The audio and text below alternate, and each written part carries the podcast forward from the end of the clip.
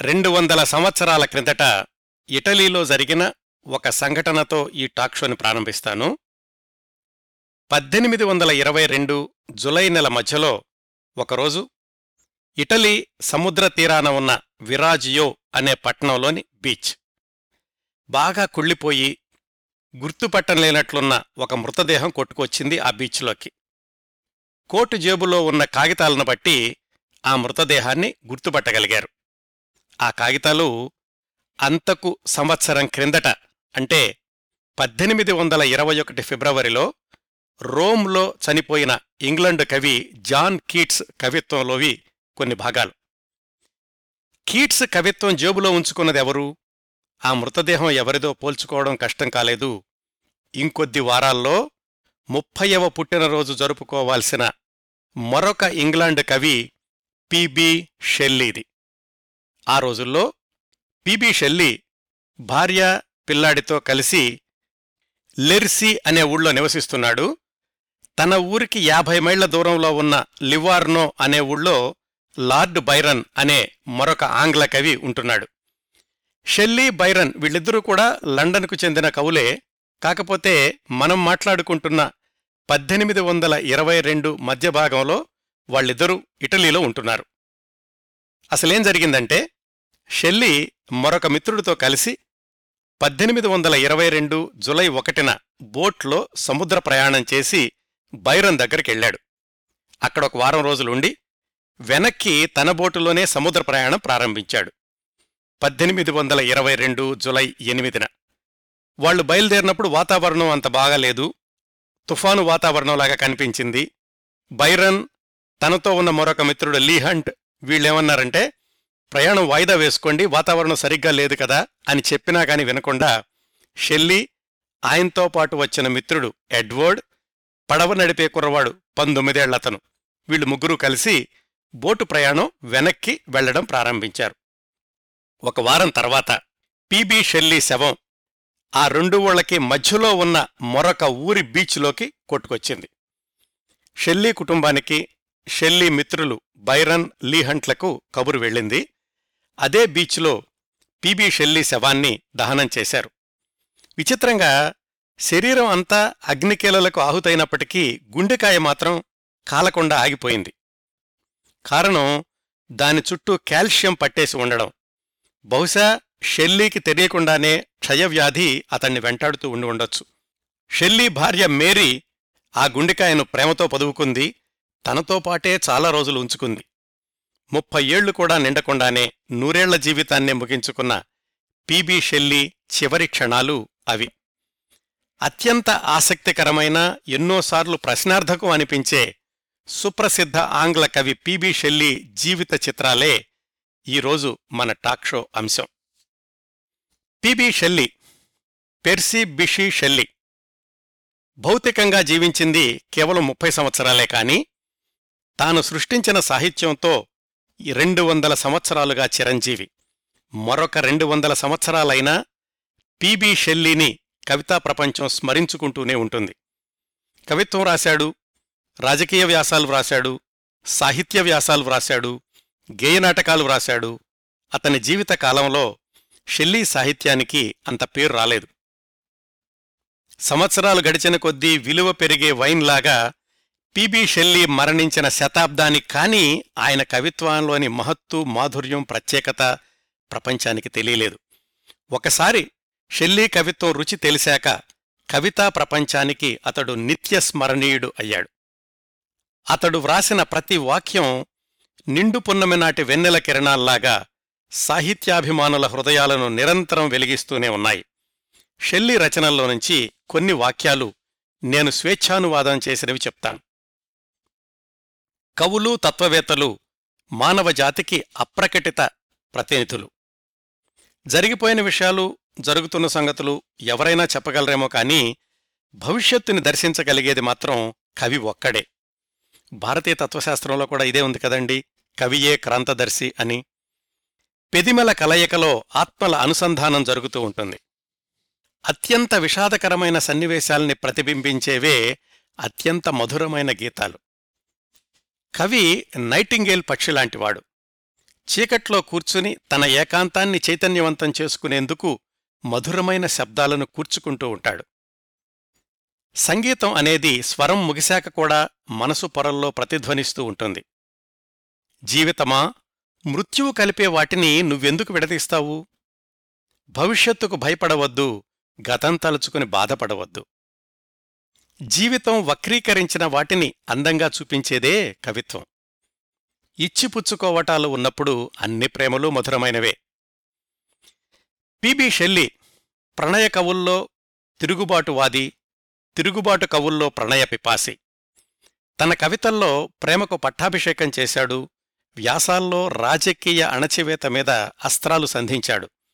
స్వానుభవాలకు అందమైన సాహిత్య రూపాన్నిచ్చాడు పదిహేడు సంవత్సరాల వయసులో వ్రాయడం ప్రారంభించి చనిపోయే ముప్పై సంవత్సరాల వయసు వరకు నిరంతరం సాహిత్య సృజన చేస్తూనే జీవించాడు. అతడి చిట్ట చివరి అసంపూర్తి కవిత పేరు జీవన విజయం. అది పూర్తి చేయకుండానే మృత్యువుకి లొంగిపోయాడు. సముద్రగర్భంలో ప్రాణాలు విడిచాడు. అతడి జీవితానికి ఆ ముగింపే బహుశా షెల్లీ జీవన విజయం అయిందేమో. భావకవితోద్యమ తొలి రోజుల్లో ప్రణయ కవిత్వానికి పట్టాభిషేకం చేసిన రెండవ తరానికి చెందిన ఆంగ్ల కవుల్లో జాన్ కీట్స్ లార్డ్ బైరన్ల గురించి లోకడ కార్యక్రమాల్లో మాట్లాడుకున్నాం. యూట్యూబ్లో Kiran Prabha space John Keats అని Kiran Prabha space Lord Byron అని సెర్చ్ చేసి ఆ కార్యక్రమాలను వినవచ్చు. అటు జాన్ కీట్స్తోనూ ఇటు లార్డ్ బైరన్తోనూ సన్నిహిత సత్సంబంధాలున్న జీవితం పిబి షెల్లేది. ఈ ముగ్గురి సాహిత్య శైలుల్ని జీవిత కాలాల్ని జీవన శైలుల్ని ఒకరికొకరు ఎలా పరిచయమయ్యారు అనే విషయాల గురించి క్లుప్తంగా తెలుసుకుందాం. మొదటగా వాళ్ళ సాహిత్య శైలులు. జాన్ కీట్స్ కవిత్వంలో అధిక శాతం కాల్పనికమే. మధురమైన ఊహలకు సుందర రూపం. లార్డ్ బైరన్ కవిత్వం అయితే కల్పనతో పాటుగా స్వానుభవాల సమ్మేళనం జీవన ప్రయాణంలో ఎదురైన స్నేహాలు వ్యక్తులు వీళ్ళు కూడా ఒక భాగం అయ్యారు ఇంకా పిబి షెల్లీ విషయానికి వస్తే జాన్ కీట్స్ లార్డ్ బైరన్ల సాహిత్యంలోని అంశాలు అన్నింటితో పాటుగా అదనంగా కనిపించేవి సమకాలీన సమాజంలోని అంటే అప్పటి సమాజంలోని సమస్యల పట్ల స్పందన రాజకీయ సంఘటనల పోరాటాల చిత్రణ. నిస్సంకోచంగా నిర్భయంగా తాను నమ్మిన విలువలను విస్పష్టంగా ప్రకటించే తెగింపు. వీటిని పిబి షెల్లీ సాహిత్యంలోని ప్రత్యేకతలుగా చెప్పుకోవచ్చు. లార్డ్ బైరన్ ఆయన జీవించి ఉండగానే అంతర్జాతీయంగా అద్భుతమైన ఖ్యాతిని గడిస్తే జాన్ కీట్స్ పిబి షెల్లీలు మాత్రం వాళ్ళు మరణించాకనే వాళ్ళను స్టార్ రైటర్స్గా అంగీకరించింది ప్రపంచం. ఇంకా రెండో విషయం జీవిత కాలాల నిడివి. ఈ విషయానికొస్తే Lord Byron PB Shelley John Keats వీళ్ళ ముగ్గురులో అధిక కాలం జీవించింది లార్డ్ బైరన్. పదిహేడు వందల ఎనభై ఎనిమిది నుంచి పద్దెనిమిది వందల ఇరవై నాలుగు వరకు ముప్పై ఆరు సంవత్సరాలు. అతి తక్కువ కాలం జీవించింది జాన్ కీట్స్. పదిహేడు వందల తొంభై ఐదు నుంచి పద్దెనిమిది వందల ఇరవై ఒకటి వరకు కేవలం ఇరవై ఐదు సంవత్సరాలు. వీళ్ళిద్దరి జీవిత విశేషాలు లోగడ వివరంగా తెలుసుకున్నాం కదా? లార్డ్ బైరన్ జాన్ కీట్స్ల ఇద్దరి పుట్టుకల మధ్యకాలంలో జన్మించి వాళ్ళిద్దరి మరణాల మధ్యకాలంలో చనిపోయిన వాళ్ళ సమకాలీనుడే పిబి షెల్లీ. పదిహేడు వందల తొంభై రెండులో జన్మించి పద్దెనిమిది వందల ఇరవై రెండులో ముప్పై సంవత్సరాల వయసులో జీవిత రంగం నుంచి నిష్క్రమించాడు. తరువాతి అంశం జీవన శైలులు. వాటిని పోల్చి చూసుకుంటే జాన్ కీట్స్ ప్రేమను ప్రేమించాడు ప్రేమ కోసం జీవించాలనుకున్నాడు కానీ ప్రేమ రాహిత్యానికి బలై వెంటాడిన అనారోగ్యంతో అవివాహితుడిగానే మరణించాడు. అదే లార్డ్ బైరన్ అయితే ఒక్క సంవత్సరమే చట్టబద్ధ వివాహంలో ఉన్నప్పటికీ అనేకానేక సంక్లిష్ట జీవిత సంబంధాలతో ఎంతో మందితో జీవితాన్ని పంచుకున్నాడు. జీవితాన్ని నిత్య ప్రయోగశాలలాగా చేసుకున్నాడు. పిబి షెల్లీ విషయానికొస్తే ఈయన జీవనశైలి లార్డ్ బైరన్ జీవనశైలికి దగ్గరగా ఉంటుంది. స్వేచ్ఛా ప్రణయాన్ని నమ్మాడు బోధించాడు ప్రచారం చేశాడు ఆచరించాడు. చట్టబద్ధ వివాహాలు రెండే అయినప్పటికీ లార్డ్ బైరన్ తరహాలో చాలామంది స్త్రీలతో సంబంధాలు కొనసాగించాడు. నాలుగో అంశం వీళ్ళ ముగ్గురికి ఒకరికొకరికి ఎలా పరిచయం అయిందంటే పిబి షెల్లీ ఇటలీలో ఉండగా జాన్ కీట్స్ అనారోగ్య కారణాల వల్ల లండన్ నుంచి ఇటలీ వస్తున్నాడు అని తెలిసి తన వద్దకు రమ్మని ఆహ్వానించాడు. కాని జాన్ కీట్స్ రూంలోనే ఉండిపోయి అక్కడే మరణించాడు. లార్డ్ బైరన్తో అయితే పీబీ షెల్లీకి ఇంకా దగ్గర సంబంధాలున్నాయి. పీబీ షెల్లీ మరదలకి లార్డ్ బైరన్కి వివాహేతర సంబంధం వల్ల ఒక పాప పుట్టింది. ఆ సందర్భంలో తన మరదలకి లార్డ్ బైరన్కి మధ్య రాయబారిలాగా వ్యవహరించాడు పిబి షెల్లి. లార్డ్ బైరన్ని కలుసుకోవడానికి వెళ్ళి ఆ చివరి రోజుల్లో అక్కడ్నుంచి తిరుగు ప్రయాణంలోనే సముద్రంలో పడవ మనకలో మరణించాడు పిబి షెల్లి. ఇవండి పోలికల అంశాలు. వీటి తర్వాత ఇప్పుడు పిబి షెల్లి జీవిత చిత్రణకు వద్దాం. పిబి షెల్లి బాల్యం నుంచి తిరుగుబాటుదారుడే. తాను నమ్మిన పని చేయడానికి ఎప్పుడు వెనకడేవాడు కాదు. స్కూల్లో సీనియర్స్ ర్యాగింగ్ చేస్తుంటే ఎదురు తిరిగేవాడు. అవసరమైతే కత్తితో దాడి చేయడానికి కూడా సాహసించాడు పేలుడు పదార్థాలతో స్కూలు చుట్టూ ఉన్న కంచెను పేల్చేశాడు. సమాజం మీద అసలైన తిరుగుబాటుని దేవుడి ఉనికిని ప్రశ్నించడం ద్వారా చేశాడు. కాలేజీలో ఉండగా నాస్తికత్వ ఆవశ్యకత అనే వ్యాసం రాసి కాలేజీ నుంచి బహిష్కృతుడయ్యాడు. అలాంటి తీవ్రవాద భావాలు మానుకోమని ఇంటికి రమ్మని వాళ్ళ నాన్న ఆహ్వానించినప్పటికీ తిరస్కరించి పద్దెనిమిది సంవత్సరాల వయసులో స్వతంత్ర జీవన పతాకాన్ని ఎగరేశాడు. జీవితకాలంలో మళ్ళీ ఎప్పుడూ అమ్మా నాన్నతో కలిసి ఉండలేదు. ప్రేమలు ప్రణయాలు స్త్రీలతో సంబంధాలు పెళ్ళి సంతానం అమ్మాయిలతో పారిపోవడాలు భార్యలకు తోడుగా వచ్చిన వదినతోనూ మరదలతోనూ సంబంధాలు వారసత్వంగా వచ్చిన డబ్బులు ఉన్నప్పటికీ తప్పని అప్పులు వెంటాడే అప్పులవాళ్ళు వాళ్ళ నుంచి తప్పించుకోవడానికి ఊరి నుంచి ఊరికి వలసలు చివరి నాలుగేళ్ళు అయితే దేశాన్ని పూర్తిగా వదిలేసి వెళ్ళిపోవడం. ఇంత సంక్లిష్ట జీవన సమరంలో అద్భుతమైన శతాబ్దాలు నిలిచిన కవిత్వ సాహిత్య సృష్టి. ఇదండి పిబి షెల్లీ జీవితం అతి క్లుప్తంగా. పిబి షెల్లీ జీవితంలోని సంఘటనలను ఆయన జీవన ప్రయాణంలో అల్లుకున్న ఇతర జీవితాలను వీటి గురించి వివరంగా వ్రాస్తే వేల పేజీల గ్రంథం అవుతుంది. మాట్లాడుకోవాలంటే కొన్ని గంటల సమాచారం ఉంది. ఆ విశేషాల్లో కొన్నిటిని మనకున్న పరిమిత సమయంలో వీలైనంత సరళంగా చెప్పడానికి ప్రయత్నిస్తాను. ఈ కథనంలో యూరోప్లోని చాలా దేశాల చాలా పట్టణాల పేర్లు అలాగే షెల్లీ జీవితంలో అల్లుకున్న అనేక మంది పేర్లు ప్రస్తావించాల్సి వస్తుంది. అయితే వాటన్నింటినీ ఏకరూ పెట్టడం కాకుండా అవసరమైనంత మేరకే చెప్తాను. దానివల్ల కథనం సులువుగా అర్థం చేసుకోవడానికి గుర్తుపెట్టుకోవడానికి ఇబ్బంది లేకుండా ఉంటుంది. PB Shelley Percy Bysshe Shelley పదిహేడు వందల తొంభై రెండు ఆగస్టు నాలుగున పుట్టాడు. నాన్న పేరు తిమోతి అమ్మ పేరు ఎలిజబెత్. లండన్కి నలభై మైళ్ళ దూరంలో ఉండేవాళ్ళు తిమోతి పార్లమెంట్ మెంబర్గా కూడా ఎన్నికయ్యాడు. దేనికి లోటు లేని అత్యంత సంపన్న కుటుంబం.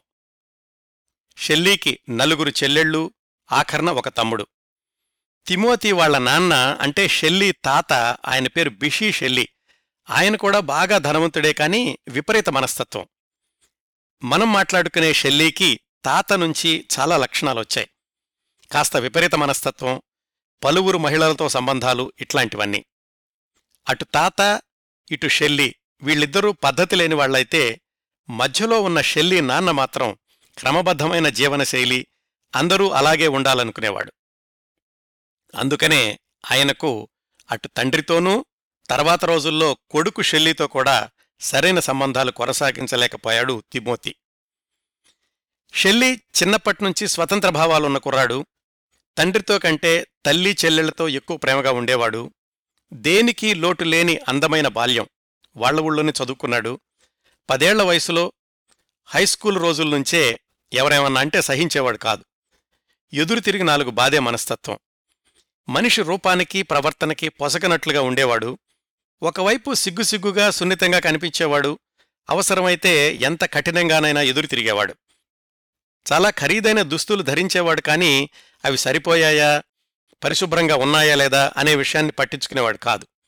హైస్కూల్లో ఉన్నప్పటినుంచి దయ్యాల కథలు అతీంద్రియశక్తుల కథలు చదువుతూ ఉండేవాడు. ఏవేవో ద్రావకాలు పేలుడు పదార్థాలు కలిపి ప్రయోగాలు చేస్తూ ఉండేవాడు. షెల్లీకి పన్నెండు సంవత్సరాల వయసులో బోర్డింగ్ స్కూల్కి పంపించారు. అక్కడ సీనియర్స్ బాగా ర్యాగింగ్ చేసేవాళ్ళు కాని లొంగేవాడు కాదు. వాళ్ళతో దెబ్బకు దెబ్బ అన్నట్లుండేవాడు దాంతో సీనియర్స్ షెల్లీని ఇంకా రెచ్చగొడుతూ ఉండేవాళ్ళు ఒకసారి కోపంతో ఒక కుర్రాడి చేతి మీద చాకుతో బలంగా గాయం కూడా చేశాడు. స్కూల్లో మ్యాడ్ షెల్లీ అని పేరు తెచ్చుకున్నాడు. బోర్డింగ్ స్కూల్లో చదువుకునేటప్పుడే మధ్య మధ్యలో సెలవులకెళ్ళినప్పుడు ఒకసారి తీవ్రంగా జ్వరం వచ్చింది. అది ఆ షెల్లీ మెదడు మీద ప్రభావం చూపించింది. ఏదేదో మాట్లాడడం మొదలుపెట్టాడు. వాళ్ళ నాన్న షెల్లీని తాత్కాలికంగా ఒక ప్రైవేటు మానసిక వైద్యశాలకు పంపిద్దాం అనుకున్నాడు. కాని నౌకర్లకి షెల్లీ అంటే చాలా ప్రేమ. ఒక నౌకరు చెప్పాడు షెల్లీకి మీ నాన్న ఇలా అనుకుంటున్నాడు నిన్ను పిచ్చాసుపత్రికి పంపిస్తాడు అని.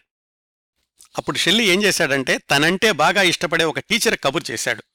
ఆయనొచ్చి షెల్లీ వాళ్ళ నాన్నకు నచ్చజెప్పి ఆ ప్రయత్నం మానిపించాడు. అయితే ఆ జ్వరం నిజంగానే షెల్లీ మెదడుని ఎక్కడో దెబ్బతీసింది.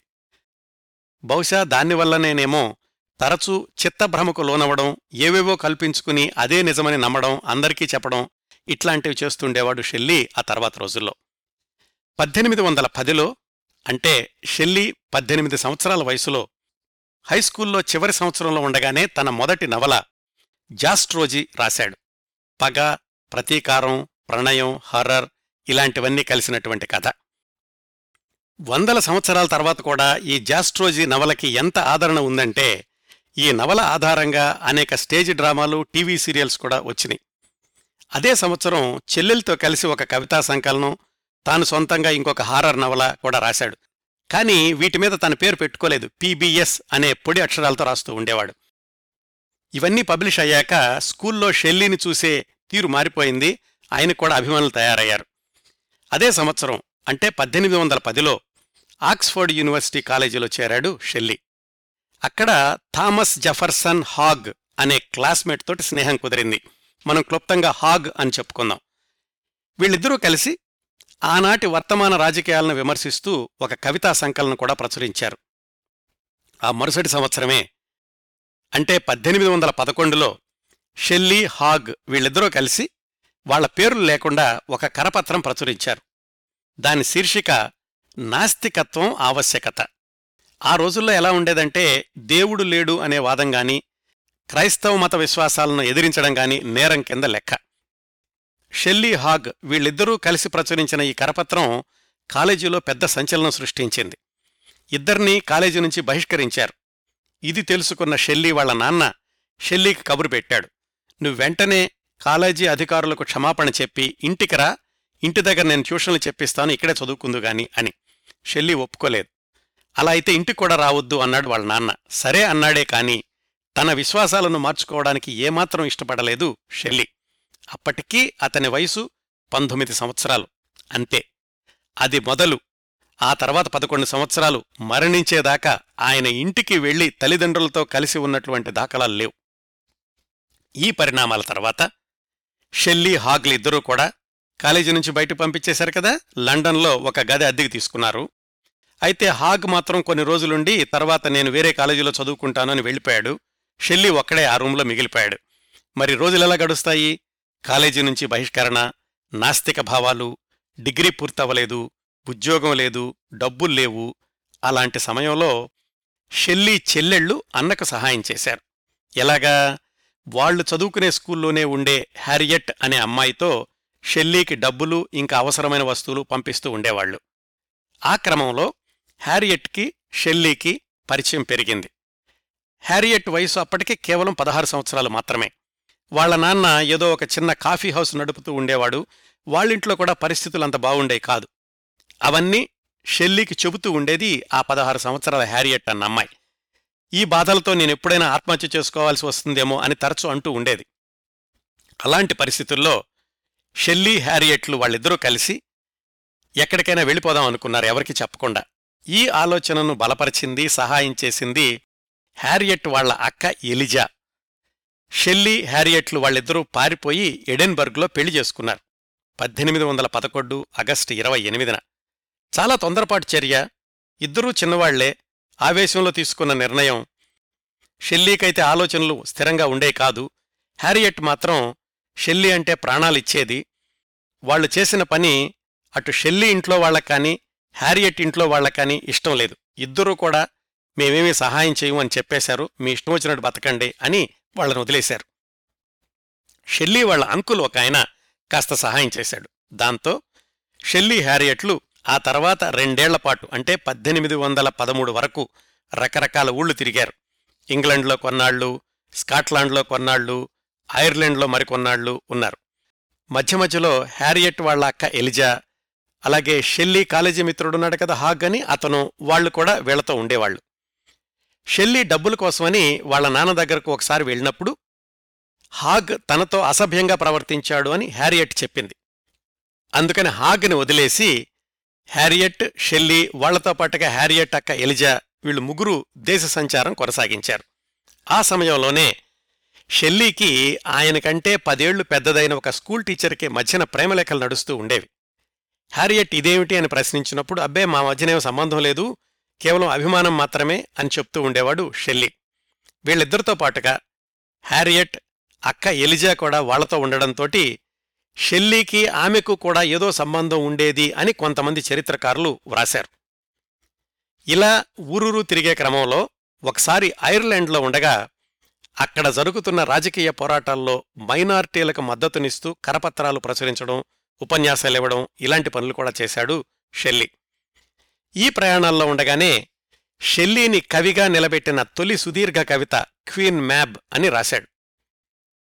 కల్పిత కథను కవితారూపంలో చెబుతూ దానిలో నాస్తికత్వం స్వేచ్ఛా ప్రణయం శాకాహారం ఇలాంటి వాటన్నిటి గురించి ఆ కాలానికి విప్లవాత్మకం అనిపించే అనేక భావాల్ని అత్యంత ప్రతిభావంతంగా కవిత్వీకరించాడు షెల్లీ.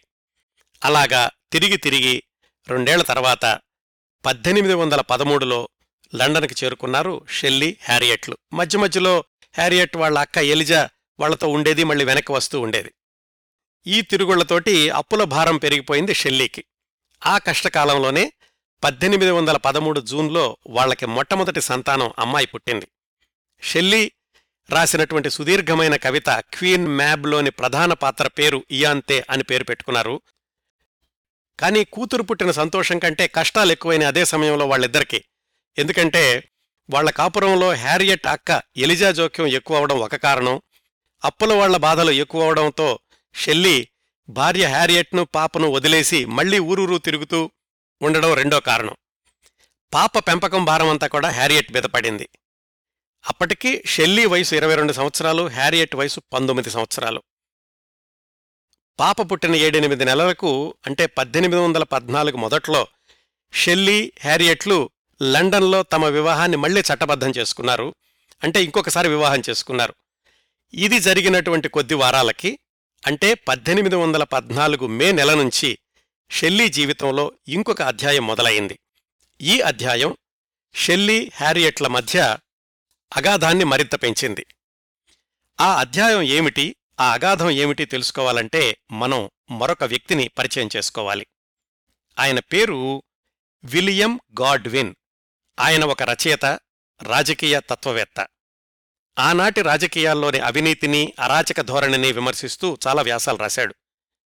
వాటిల్లో పొలిటికల్ జస్టిస్ అనేది ఒకటి. ఆయన వ్యాసాలు ఆనాటి యువతరాన్ని ఎంతగానో ప్రభావితం చేశాయి. అలా ప్రభావితమైన వాళ్ళలో ఒకడు మనం మాట్లాడుకుంటున్న పిబి షెల్లి స్కూల్లో చదువుకుంటున్నప్పుడే గాడ్విన్ వ్యాసాలు చదివి ఆయన అభిమాని శిష్యుడు అయ్యాడు షెల్లి స్కూలు విద్యార్థిగా ఉన్నప్పుడే చందాలు వసూలు చేసి గాడ్విన్కి ఆర్థిక సహాయం కూడా చేశాడు. ఇక్కడ మనం గాడ్విన్ వ్యక్తిగత జీవితం గురించి కూడా కొన్ని విశేషాలు తెలుసుకోవాలి.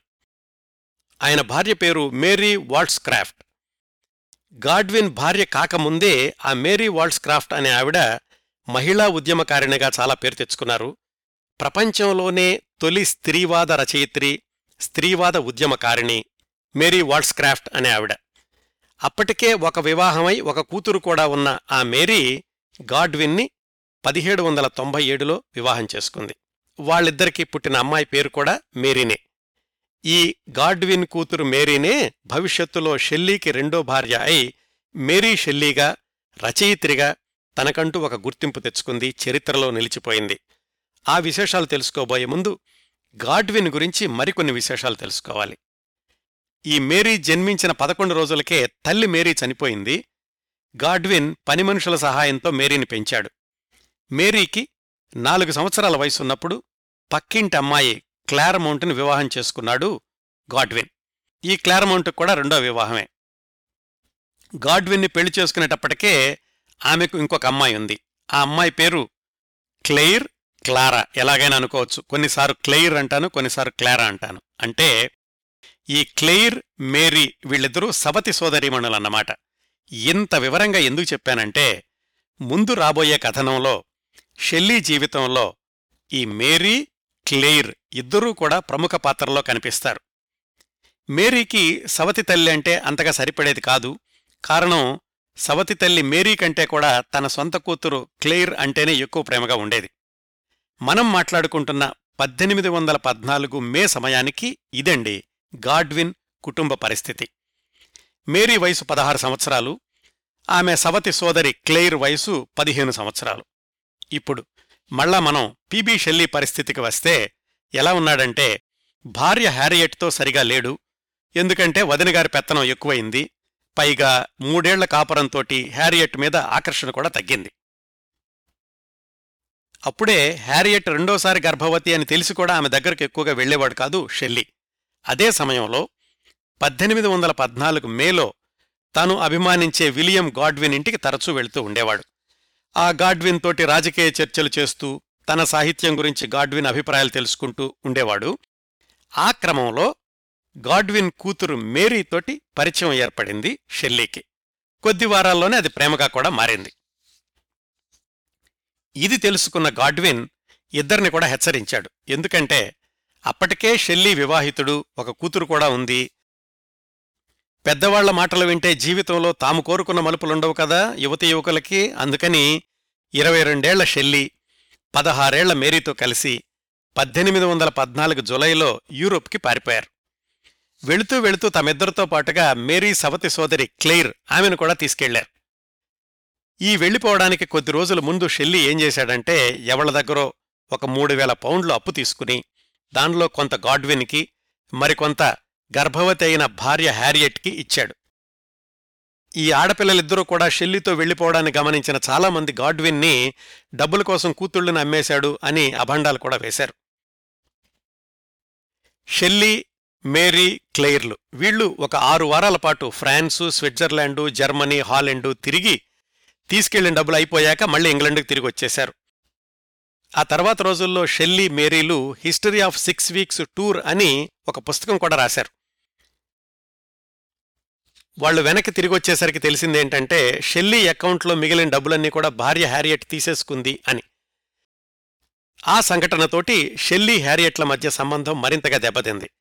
అదే సంవత్సరం అంటే పద్దెనిమిది వందల పద్నాలుగు నవంబర్లో హ్యారియట్ తమ రెండో సంతానం ఒక అబ్బాయికి జన్మనిచ్చింది. ఇటువైపు పెళ్ళి కాకుండానే మేరీ కూడా గర్భవతి అని తెలిసింది. ఈ గందరగోళంలో ఎక్కడ అప్పు దొరుకుతుందా అనే అన్వేషణలో మునిగిపోయాడు షెల్లీ. పద్దెనిమిది వందల పదిహేను జనవరిలో పెద్ద ఊరటనిచ్చిన విషయం ఏమిటంటే షెల్లీ వాళ్ళ తాత చనిపోతూ రెండు లక్షల పైగా విలువైన సంపదను వదిలి వెళ్ళాడు. షెల్లీ వాళ్ళ నాన్న ఇదిగోరా అబ్బాయి నీకు వచ్చేవాట సంవత్సరానికి వెయ్యి పౌండ్లు. ఇందులో రెండు వందల పౌండ్లు నీ భార్య హ్యారియట్కి ఇవ్వాలి అని వర్తమానం పంపించాడు. కొన్ని షరతులు కూడా పెట్టాడు. మరి షరతులకు లొంగని మనస్తత్వం కదా షెల్లీది?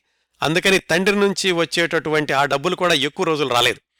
సరే మొట్టమొదట్లో కాస్త వెసులుబాటు దొరికింది అనుకున్న సమయంలోనే మరొక నెల రోజులకి పద్దెనిమిది వందల పదిహేను ఫిబ్రవరిలో మేరీకి ఒక ఆడపిల్ల జన్మించి రెండు వారాలు కూడా తిరగకుండా చనిపోయింది. మేరీ అంటే ఆ రెండోసారి తీసుకెళ్ళిపోయిన అన్నమాట. మేరీ డిప్రెషన్లోకి వెళ్ళిపోయింది. ఆ సమయంలోనే షెల్లీ క్లాస్మేట్ హాగ్ వీళ్ళింటికి రావడం షెల్లీ మేరీ క్లేర్ హాగ్ వీళ్ళందరూ కలిసి ఉండడంతో తలెత్తినటువంటి సంక్లిష్ట సందర్భాలు వీటన్నింటి మధ్య షెల్లీ ఏడు వందల ఇరవై పంక్తులున్న సుదీర్ఘ కవిత ఎలాస్టార్ అనేది రాశాడు. షెల్లీ రాసిన తొలి సుదీర్ఘ కవిత ఇదే. ఏకాంతపుటాత్మ అంటూ ఆ కవితలో అపరిచిత సీమల్లో సరికొత్త వాస్తవాలు అని అద్భుతమైన కవితా చిత్రాలకు ఊపిరిపోశాడు. షెల్లీ బైరన్ ఇద్దరి జీవితాల్లో ఇదే ఆశ్చర్యంగా ఉంటుంది. ఏంటంటే జీవితం అంతా గందరగోళంగా ఉంటుంది. కవిత్వంలో మాత్రం అమరత్వం కనిపిస్తుంది. ఈ పరిస్థితి షెల్లీకి జీవితాంతం కొనసాగింది. షెల్లీ ఇద్దరు పిల్లలకు తల్లైన మొదటి భార్య హ్యారియట్కు దూరంగానే ఉంటున్నాడు. పెళ్ళి కాకుండానే మేరీ రెండోసారి పద్దెనిమిది వందల పదహారులో మరొక మగబిడ్డకు జన్మనిచ్చింది. ఇక్కడ ఇంకో మలుపు ఏమిటంటే మేరీ సవతి సోదరి క్లెయిర్ ఆమె కూడా వీళ్ళతోనే ఉంది కదా? ఆమెకు లార్డ్ బైరన్ తోటి పరిచయం ఏర్పడింది అది సంబంధంగా మారింది. ఆ రోజుల్లోనే బైరన్ కూడా భార్యతో విడాకులు అప్పుల సమస్యలు ఈ గందరగోళంలో ఉన్నాడు. ఈ విశేషాలని మనం బైరన్ గురించిన కార్యక్రమంలో తెలుసుకున్నాం. పద్దెనిమిది వందల పదహారు ఏప్రిల్లో బైరన్ లండన్ వదిలేశాడు అన్న విషయం తెలుసుకుని షెల్లీకి చెప్పింది ఈ క్లెయిర్ అంటే షెల్లీ మరదలు. బైరన్తో క్లెయిర్ విషయం మాట్లాడదామని షెల్లీ మేరీ వాళ్ళ నెలల పిల్లాడు క్లెయిర్ వీళ్ళంతా కలిసి స్విట్జర్లాండ్ వెళ్ళారు బైరన్ కూడా అక్కడికి వచ్చాడు. వీళ్ళందరూ అక్కడ రెండు మూడు నెలలు కలిసి ఉన్నారు. షెల్లీకి బైరన్కి అదే మొట్టమొదటి పరిచయం.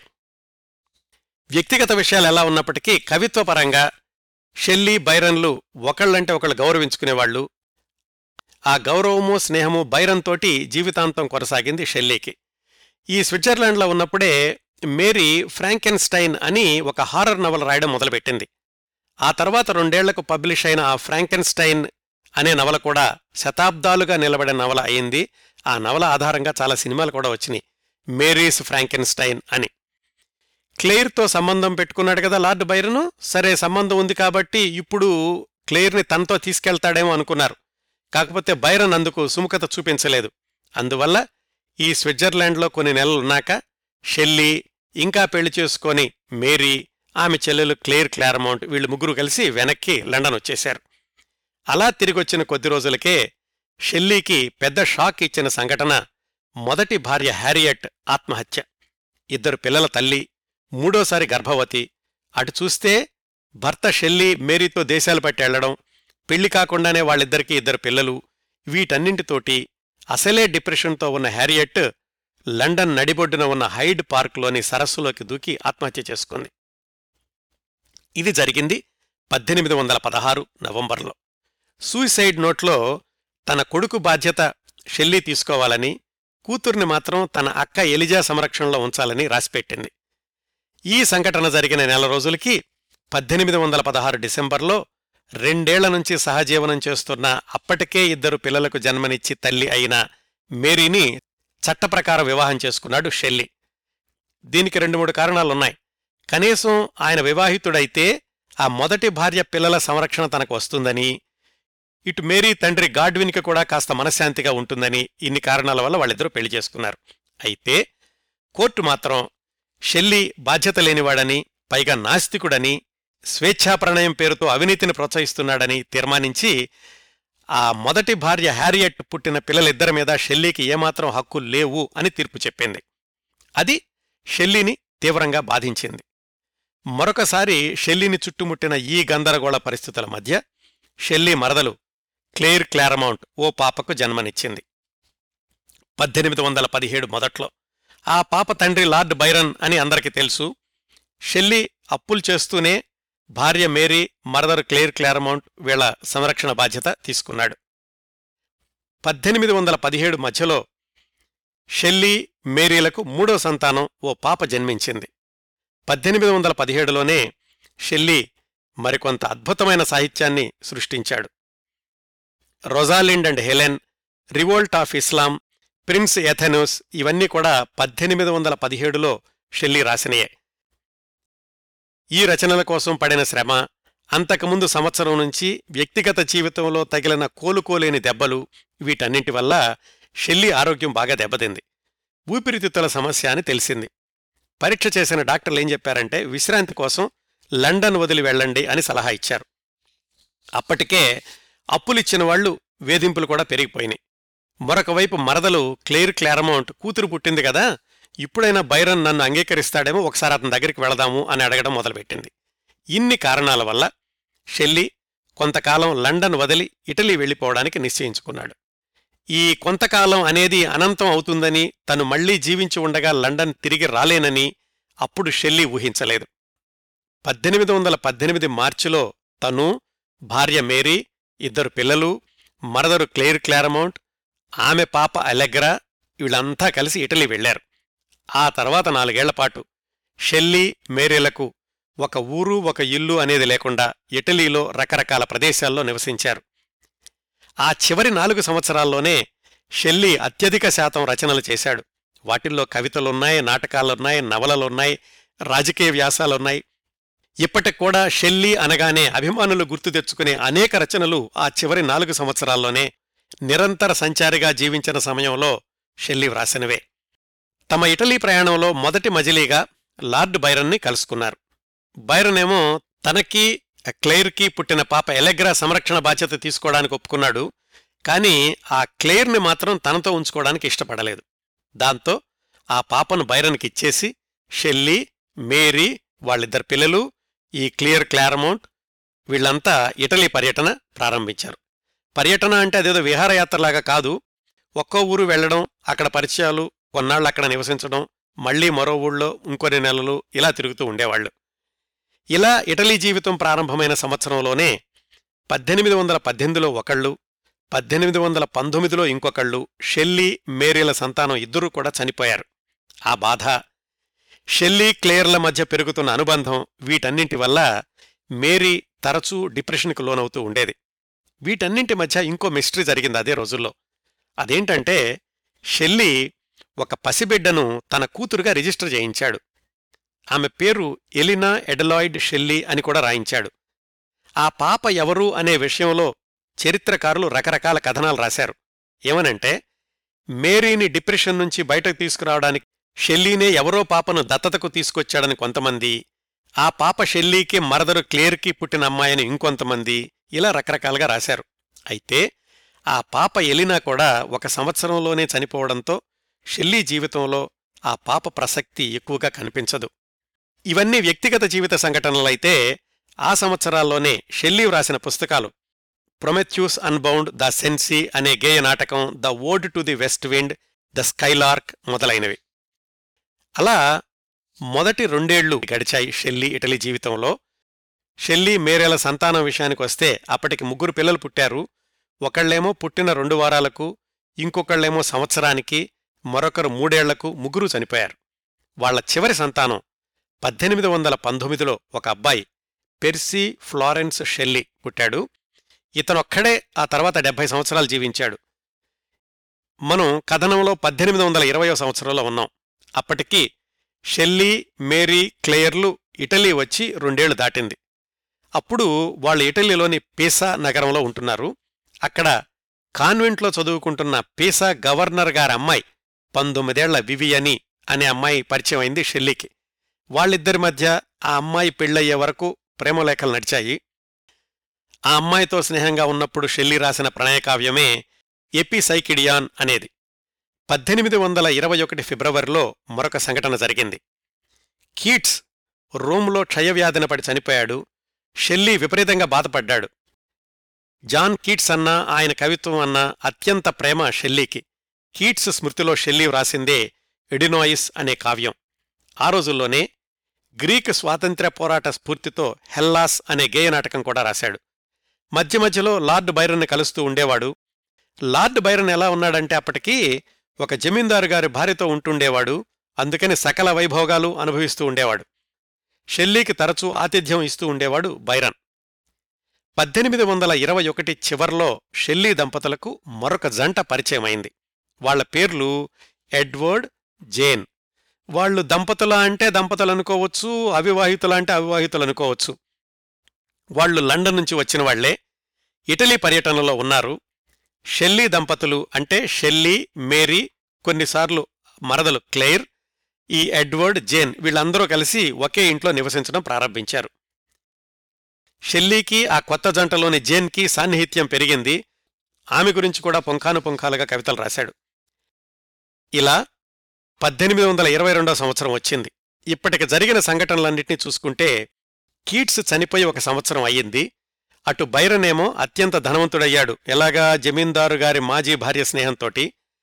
పద్దెనిమిది వందల ఇరవై రెండు మొదట్లోనే బైరన్కి మేరీ చెల్లెలికి పుట్టిన పాప ఎలెగ్రా ఐదు సంవత్సరాల వయసులోనే కన్నుమూసింది ఈ బైరన్ సంరక్షణలో ఉండగానే ఈ విశేషాలు కూడా మనం లార్డ్ బైరన్ గురించిన కార్యక్రమంలో చెప్పుకున్నాం. ఆ సంఘటన మేరీకి చెల్లెలు క్లేర్ క్లారమంట్కి కూడా విపరీతమైన విషాదాన్ని మిగిల్చింది. పద్దెనిమిది వందల ఇరవై రెండు జూన్లో షెల్లీ భార్య మేరీకి గర్భస్రావం అయ్యింది. డాక్టర్లు అందుబాటులో లేకపోతే ఈ షెల్లీనే ప్రాథమిక చికిత్స చేశాడు. అందువల్లనే మేరీకి ప్రాణాపాయం తప్పింది అని తర్వాత డాక్టర్లు మెచ్చుకున్నారు. షెల్లీ జీవితంలో చివరి ముఖ్య సంఘటన గురించి తెలుసుకోవడానికి ఒక వ్యక్తి గురించి స్వల్పంగా పరిచయం చేసుకుందాం. ఆయన పేరు లీ హంట్ లండన్లో ఎగ్జామినర్ అనే పత్రిక నడుపుతూ ఉండేవాడు. కీట్సు షెల్లీ బైరన్ వీళ్ళ సాహిత్యం గురించి అనేక వ్యాసాలు వ్రాశాడు ఆ ఎగ్జామినర్లో. ఈ లీ హంట్ అంటే ముగ్గురికి కూడా చాలా అభిమానం ఉండేది. పద్దెనిమిది వందల ఇరవై రెండో సంవత్సరానికి లీ హంట్ లండన్లోనే ఆర్థికంగా ఇబ్బందుల్లో ఉన్నాడు. అందుకని షెల్లీ బైరన్తో చెప్పాడు లీ హంట్ని ఒకసారి ఇట్లీ రమ్మందాం.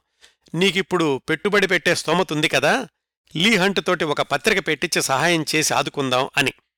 బైరన్ కూడా ఆ ప్రతిపాదనకు ఒప్పుకున్నాడు. లీ హంట్ని బైరన్ దగ్గరకు పిలిపించారు. అప్పటికి బైరన్ లెవర్నో అనే ఊళ్ళో ఉండేవాడు. షెల్లీ మేరీ వాళ్ళ మిత్రులు ఎడ్వర్డ్ జేన్లు లెర్షీ అనే ఊళ్ళో ఉంటుండేవాళ్ళు ఈ రెండు ప్రదేశాల మధ్య దూరం యాభై మైళ్ళుంటుంది సముద్ర మార్గంలో ప్రయాణిస్తే. లీ హంట్ బైరన్ దగ్గరకు వచ్చాడని తెలుసుకుని వాళ్ళను కలుసుకోవడానికని షెల్లీ మిత్రుడు ఎడ్వర్డ్తో కలిసి పడవలో సముద్ర ప్రయాణం ప్రారంభించాడు. పద్దెనిమిది వందల ఇరవై రెండు జులై ఒకటిన బైరన్ దగ్గరకు చేరుకున్నారు. ఆ పడవ పేరు విచిత్రంగా బైరన్ రాసిన సుదీర్ఘ కావ్యం పేరే డాన్ హువాన్ అనేది. ఆ తర్వాత ఒక వారం రోజులు బైరన్ లీహంట్లతో గడిపి ప్రారంభించబోయే పత్రిక గురించి చర్చలు చేసి పద్దెనిమిది వందల ఇరవై రెండు జులై ఎనిమిదిన వెనక్కి బయలుదేరారు షెల్లీ ఎడ్వర్డ్ ఆ పడవ నడపడానికి ఒక పంతొమ్మిదేళ్ళ కుర్రాడు. బయలుదేరేటప్పుడు వాతావరణం సరిగ్గా లేదు. ఇంకొక రోజు ఆగి వెళ్ళండి అన్నాడు లీహంట్ పర్వాలేదులే అని మొండిగా వెనక్కి బయలుదేరారు షెల్లీ ఎడ్వర్డ్లు. అదే వాళ్ళ చివరి ప్రయాణం అయ్యింది సముద్ర గర్భంలోకి మృత్యువు ఒడిలోకి.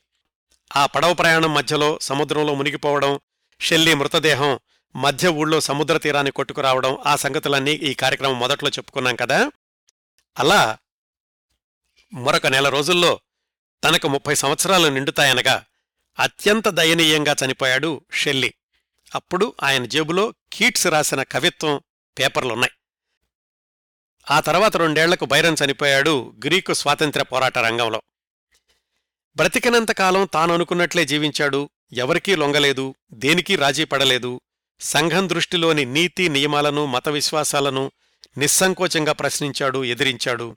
కష్టాలకు ఇబ్బందులకు వివాదాలకు విచ్ఛిన్నమైన జీవిత బంధాలకు ఎప్పుడూ చెలించలేదు. జీవిత రథచక్రాల కింద పడి నలుగుతూనే అద్భుతమైన కవిత్వాన్ని సృష్టించాడు షెల్లీ.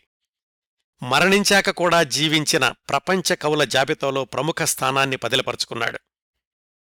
షెల్లీ చేసిన స్నేహాలు పెంచుకున్న ఇతర స్త్రీలతో అనుబంధాలను పక్కనుంచితే చట్టబద్ధంగా వివాహం చేసుకున్నది హ్యారియట్ని మేరీని. హ్యారియట్ వల్ల కలిగిన సంతానంలో కొడుకు పన్నెండు సంవత్సరాల వయసులో అంటే షెల్లీ మరణించిన నాలుగేళ్ళకు చనిపోయాడు. కూతురు మాత్రం అరవై మూడు సంవత్సరాలు జీవించింది.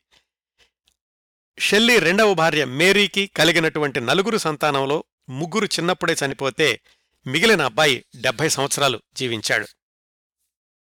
షెల్లీ మరణించాక భార్య మేరీ తన రచనలను కొనసాగించి ఆంగ్ల సాహిత్యంలో తనకంటూ ఒక స్థానాన్ని పదిలపరుచుకుంది. భర్త రచనలన్నింటినీ పుస్తకాలుగా తీసుకొచ్చింది. షెల్లీ మరణించిన ముప్పై సంవత్సరాలకు తన యాభై మూడు సంవత్సరాల వయసులో పద్దెనిమిది వందల యాభై ఒకటిలో బ్రెయిన్ ట్యూమర్తో చనిపోయింది మేరీ. షెల్లీ మరణించేసరికి ఈ మేరీ వయసు కేవలం ఇరవై ఐదు సంవత్సరాలు. షెల్లీ మరణం తర్వాత కొడుకు బాగోగులు చూసుకుంటూ జీవితాంతం అవివాహితగానే ఉండిపోయింది. ఆమె చెల్లెలు క్లియర్ క్లారమౌంట్ లేదా క్లారా క్లారమౌంట్ అందరిలోకి ఎక్కువ కాలం జీవించింది. అక్క మేరీ బావ షెల్లీ తనతో బంధం పెంచుకుని తల్లిని చేసిన బైరన్ వీళ్ళందరి జీవన నిష్కర్మణలను చూసింది. ఆ తర్వాత తల్లిదండ్రుల చివరి రోజుల్లో వాళ్ళ బాగోగులు కూడా ఈ క్లేరే చూసింది. వాళ్ళందరి జ్ఞాపకాలకు కూడా అక్షరరూపం ఇచ్చింది. ఈ సందర్భంలో నాకు విషయం గుర్తుకొస్తోంది. ప్రముఖ రచయిత చలంగారి గురించి తెలుసుకుంటున్నప్పుడు ఒక విషయం చెప్పాను. చలంగారి జీవిత చరిత్రను ఆయన జీవితంలో అల్లుకున్న స్త్రీల కోణంలో కూడా వ్రాయొచ్చు అని. అంటే వదిన రంగనాయకమ్మ గారి కోణంలో భార్య రంగనాయకమ్మ గారి కోణంలో సహజీవనం చేసిన లీలగారి కోణంలో ఇలాగా. అట్లాగే పిబి షెల్లీ జీవితాన్ని కూడా భార్యలు హ్యారియట్ మేరీల కోణంలోనూ మరదలు క్లేర్ క్లారమౌంట్ కోణంలో కూడా చూడొచ్చు చెప్పుకోవచ్చు. కార్యక్రమం ముగించబోయే ముందు పిబి షెల్లీ కవిత్వం గురించి ఒకటి రెండు ఆసక్తికరమైన విశేషాలు తెలుసుకుందాం. షెల్లీ తన చివరి సంవత్సరాల్లో ఇటలీలో ఉన్నప్పుడు మాస్క్ ఆఫ్ ఎనార్కీ అనే కవిత రాశాడు. పద్దెనిమిది వందల పంతొమ్మిదిలో ఇంగ్లండులోని మాంచెస్టర్లో పార్లమెంటు వ్యవస్థలోని లొసుగులకు వ్యతిరేకంగా జరిగిన అహింసాయుత పోరాటాన్ని ప్రభుత్వం అణచివేసిన తీరుని నిరసిస్తూ అందులో చనిపోయిన వాళ్ళకు సానుభూతి తెలియచేస్తూ అహింసా ఉద్యమాన్ని సమర్థిస్తూ షెల్లీ రాసిన కవిత్వం అది. ఆ తర్వాత వంద సంవత్సరాలకు మహాత్మాగాంధీ భారతదేశ స్వాతంత్ర పోరాటాన్ని ప్రారంభించినప్పుడు అహింసాయుత ఉద్యమం గురించి ప్రస్తావన వచ్చినప్పుడల్లా తరచూ పిబి షెల్లీ వ్రాసిన ది మాస్క్ ఆఫ్ అనార్కీ గురించి ప్రస్తావిస్తూ ఉండేవారాయన. అలాగే కమ్యూనిస్టు పితామహుడు కార్ల్ మార్క్స్ కూడా షెల్లీ కవిత్వం అంటే చాలా ఇష్టం. ముఖ్యంగా షెల్లీ రాసిన క్వీన్ మ్యాబ్ అనే కవితలో షెల్లీ తిరుగుబాటు ధోరణిని మెచ్చుకుంటూ ఉండేవాడు. షెల్లీ జీవించి ఉంటే సోషలిజాన్ని బలపరిచే యోధుడయ్యుండేవాడు అని కార్ల్ మార్క్స్ అభిప్రాయం. ఈ ఫ్రెడరిక్ యాంగిల్స్ కూడా ఈ క్వీన్ మ్యాబ్ అనే షెల్లీ కవితను అనువాదం చేసి సోషలిస్టుల సమావేశాల్లో పంచిన సందర్భాలు కూడా ఉన్నాయి. దేవులపల్లి కృష్ణశాస్త్రి గారిని శ్రీశ్రీ ఆంధ్ర షెల్లీ అని పిలిచేవాళ్ళు దేవులపల్లి గారు చనిపోయినప్పుడు శ్రీశ్రీ గారు అన్నారు తెలుగుదేశపు నిలువుటద్దం బద్దలయ్యింది షెల్లీ మళ్ళీ మరణించాడు అని. శ్రీశ్రీ గారే మహాప్రస్థానంలోని స్విన్బర్న్ కవికి అనే కవితలో ఏం రాశారంటే షెల్లీ కవనపు హల్లీ సకము ఫ్రెంచి గీతుల మంచి రీతులు మోహిని గంధర్వగానం కవి నీ పాటల్ అని. అంటే కవి పాటలు షెల్లీ కవనపు హల్లీ సకంలాగా ఉన్నాయి అని పోల్చారు శ్రీశ్రీగారు ఇవండి పిబి షెల్లీ గురించిన కొన్ని విశేషాలు. షెల్లీ కవిత్వం గురించిన సమగ్ర విశ్లేషణ భవిష్యత్ కార్యక్రమాల్లో ఎప్పుడైనా మాట్లాడుకుందాం. ఈ కార్యక్రమాన్ని ఇంతటితో ముగిస్తున్నాను. ఈ కార్యక్రమాలను ఆదరించి అభిమానిస్తున్న శ్రోతలందరకు హృదయపూర్వకంగా కృతజ్ఞతలు తెలియచేసుకుంటున్నాను. మళ్ళీ వారం మరొక మంచి కార్యక్రమంతో కలుసుకుందాం. అంతవరకు నవ్వుతూ ఉండండి. మీ నవ్వులు పది మందికి పంచండి. మీ వద్ద సెలవు తీసుకుంటోంది మీ కిరణ్ ప్రభ.